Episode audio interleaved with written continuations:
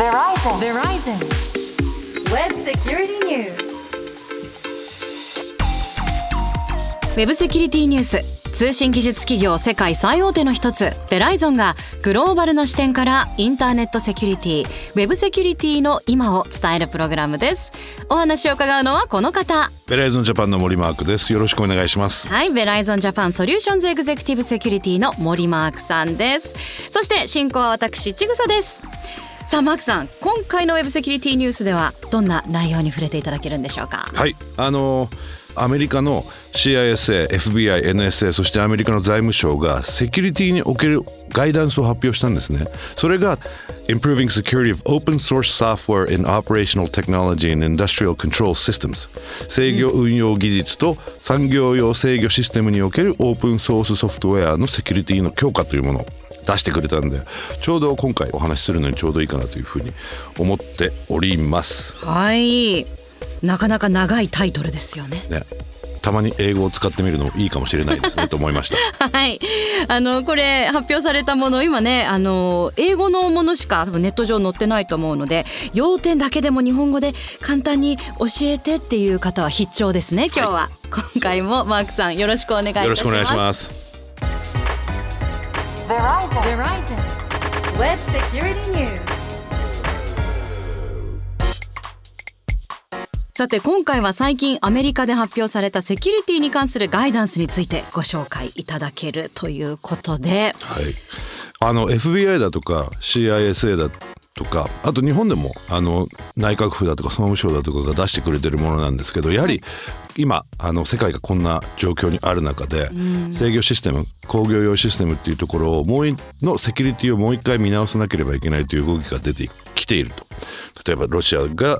ウクライナを侵攻してそこで派生したさまざまな国さまざまな団体への攻撃がありましたよね。であとはもう今回またパレスチナ情勢があのかなりあの不安定になってきたということで、そこからまたさらにサイバー攻撃が出てくるっていう可能性もあると。なので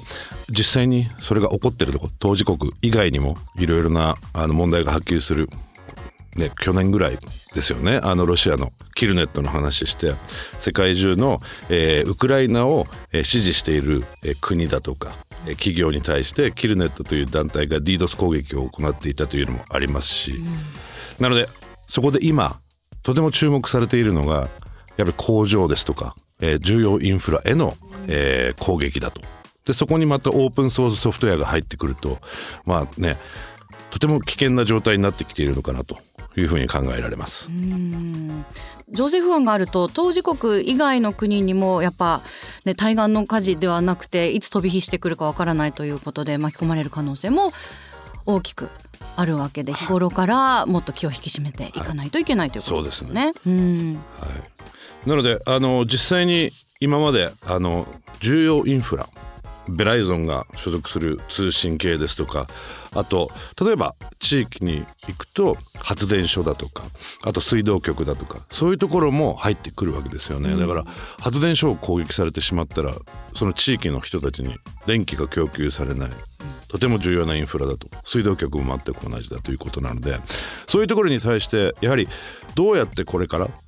あのオープンソースのソフトウェアと付き合っていくかまたさらには今までできていなかったセキュリティの対策ですとかこれからやっていくべきのセキュリティの対策が今回のファクトシートの発表につながってるのかなというふうに思いますね。はい今回のファクトシート。現代英語のタイトルは Improving Security of Open Source Software in Operational Technology and Industrial Control Systems と、まあ、なかなか長いタイトルなんですけど少し噛み砕いていきますとオペレーショナルテクノロジーは制御運用技術。つまり交通やライフラインなど社会インフラの製品や設備を最適に動かすための技術。そしてインダストリアルコントロールシステムズ産業用制御システム。こちらはつまり石油ガス電力製造などの業界で使われている重要なシステムを指すことが多いということなんですね。でそれらのシステムにおける OSS オープンソースソフトウェアを強化するために必要なことが書かれているファクトシートね。まさにそうでございます。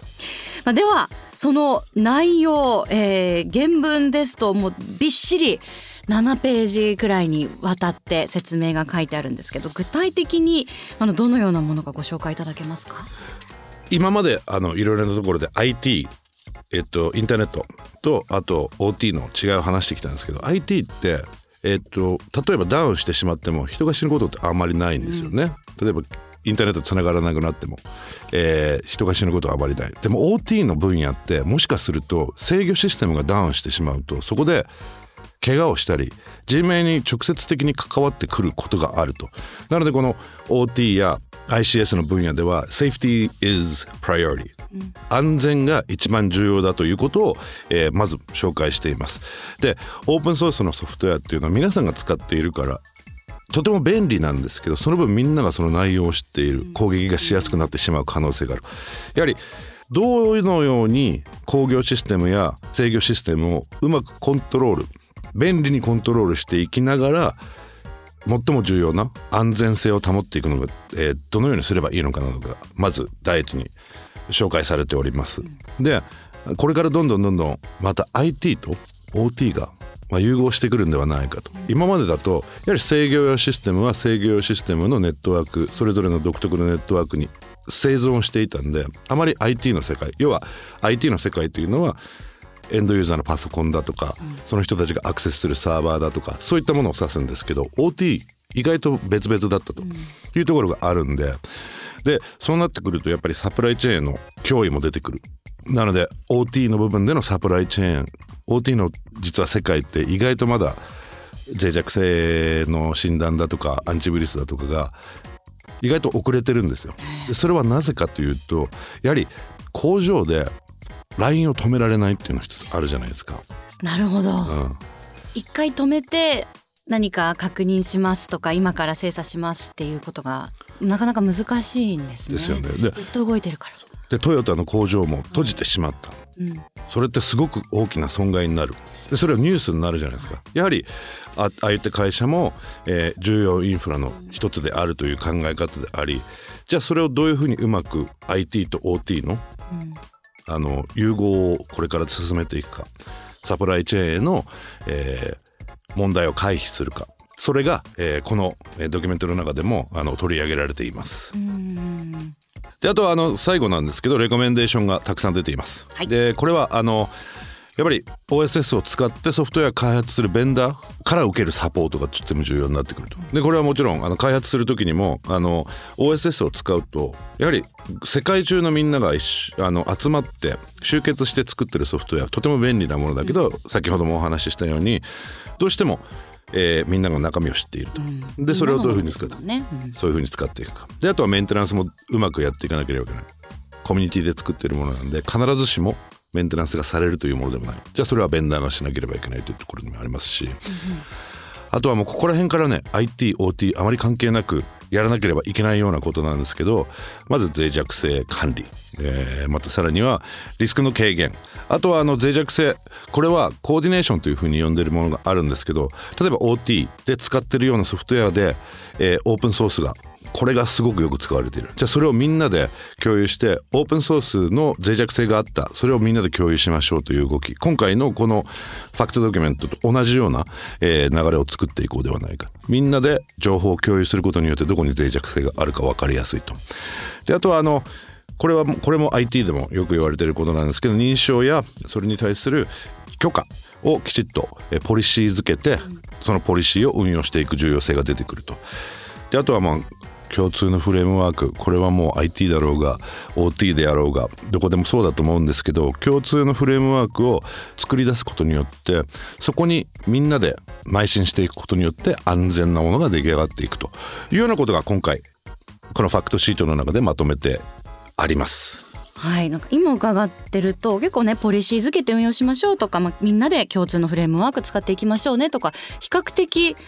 私はなんか読めば読むほど今まで本当に結構長い間無法地帯だったんだなっていうか、当たり前のことすらこのタイミングになってこういうふうにやっていきましょうねっていうのを改めて言ってるっていうことは今までいかにルールがいろいろと定まってなかったかってことですよね。そうですね。もう本当に OT の現場っていうのはやはり昔から、えー OT として工場として生産をしている。で IT と OT のそこを制御している人たちもやっぱ違った人種になってくると。で OT は先ほどもお話ししたように安全が一番重要なんですよね。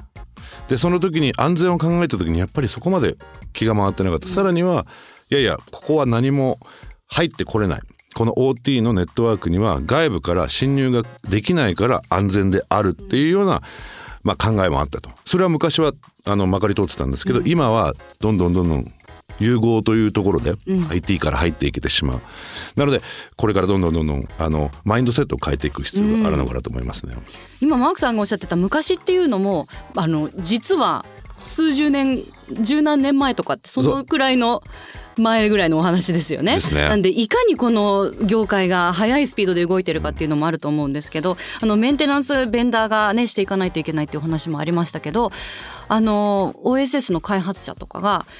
なんか製品作る時にそもそもなんか保証がついてなかったりとか保証がついてても期限がつけられてたりとかしてで期限切れたらじゃあ不具合起きても誰の責任になって誰がそれを手直しするのかみたいのが不明瞭だったりとか今までのって多いケースだったって書いてあったと思うんですけど、そうなんですよね。なのであのベンダーが作っているものに関しては会社として営利目的としてやっているんで、その辺はきちっとしなければいけない、いつまでこのソフトウェアサポートします？その場合は1年このこれだけの金額いただきます。でえーっとあとえーエンド・オブ・ライフするの場合には、例えばあと3年でこれ、えーっともう使えなくなりますんで次考えてくださいっていうようなあの発表はしてましたけど、OSS ってオープンソースなんで、みんなが勝手に作ってるものなんで確かに保証もなければ、いつ、えーアップデートが終わるかわからない。なのでその OSS の部品を使っているベンダーがそれをうまくやっていく必要が出てくるのかなと思いますね。なるほど、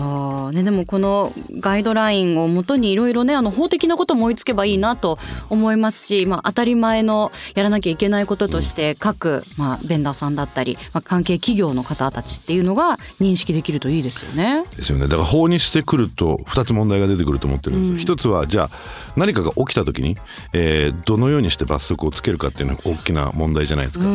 でもやはり工場だとか重要インフラは止められないということから考えるとじゃあどこで止めて何をするのかっていうのを、じゃあ国が保証してくれるのかもしくは法を作ったにあの団体がほね保証してくれるのかっていうのも大きな問題になってくるんじゃないかなと思いますよね。さあ今回紹介したファクトシートですがクリアネットで公開されてるんですよね。はい、えー、と一般的な、えーサイトで、えー公開されています。で今回あの実はこの情報で誰でも閲覧できるんですがあの TLP というプロトコルを使ってこういった情報が共有されてるんですね。でこの TLP というのはトラフィックライトプロトコル。赤黄色緑。というところで誰が見ていいか決めていくと。で TLP レッド赤の場合は受取人のみが閲覧可能。で TLP アンバー黄色ですね。は受取人とその受取人が所属している会社が、えー使える情報だと。TLP グリーンに関しては受取人が所属しているコミュニティや会社全てに使っていただいて結構。で最後に TLP クリア今回のこのファクトシートがまさにそれなんですけど TLP クリアで世界中と共有していいというようなルール付けがされています。でこれは出している団体出している組織がこの TLP をつけていくんですけど、まあ、今回はクリアということでご紹介させていただきました。はいなので、えーどなたでも閲覧可能でございますただ英文ですので英語ちょっと苦手だなっていう方もですねこの放送で概要を理解していただいてから読むと分かりやすいかもしれませんのでもっと詳しく知りたいという方興味あるという方は今お聞きいただいているこのポッドキャストの概要欄にリンクを貼っておきますぜひご覧になってみてください Verizon. Verizon. Web Security News. さあ今回のウェブセキュリティニュースいかがでしたか？ウェブセキュリティについてもっと詳しく知りたいという方はベライゾンジャパンのオフィシャルホームページもご覧ください。ウェブセキュリティニュースお届けしたのはベライゾンジャパンの森マークとちぐさでした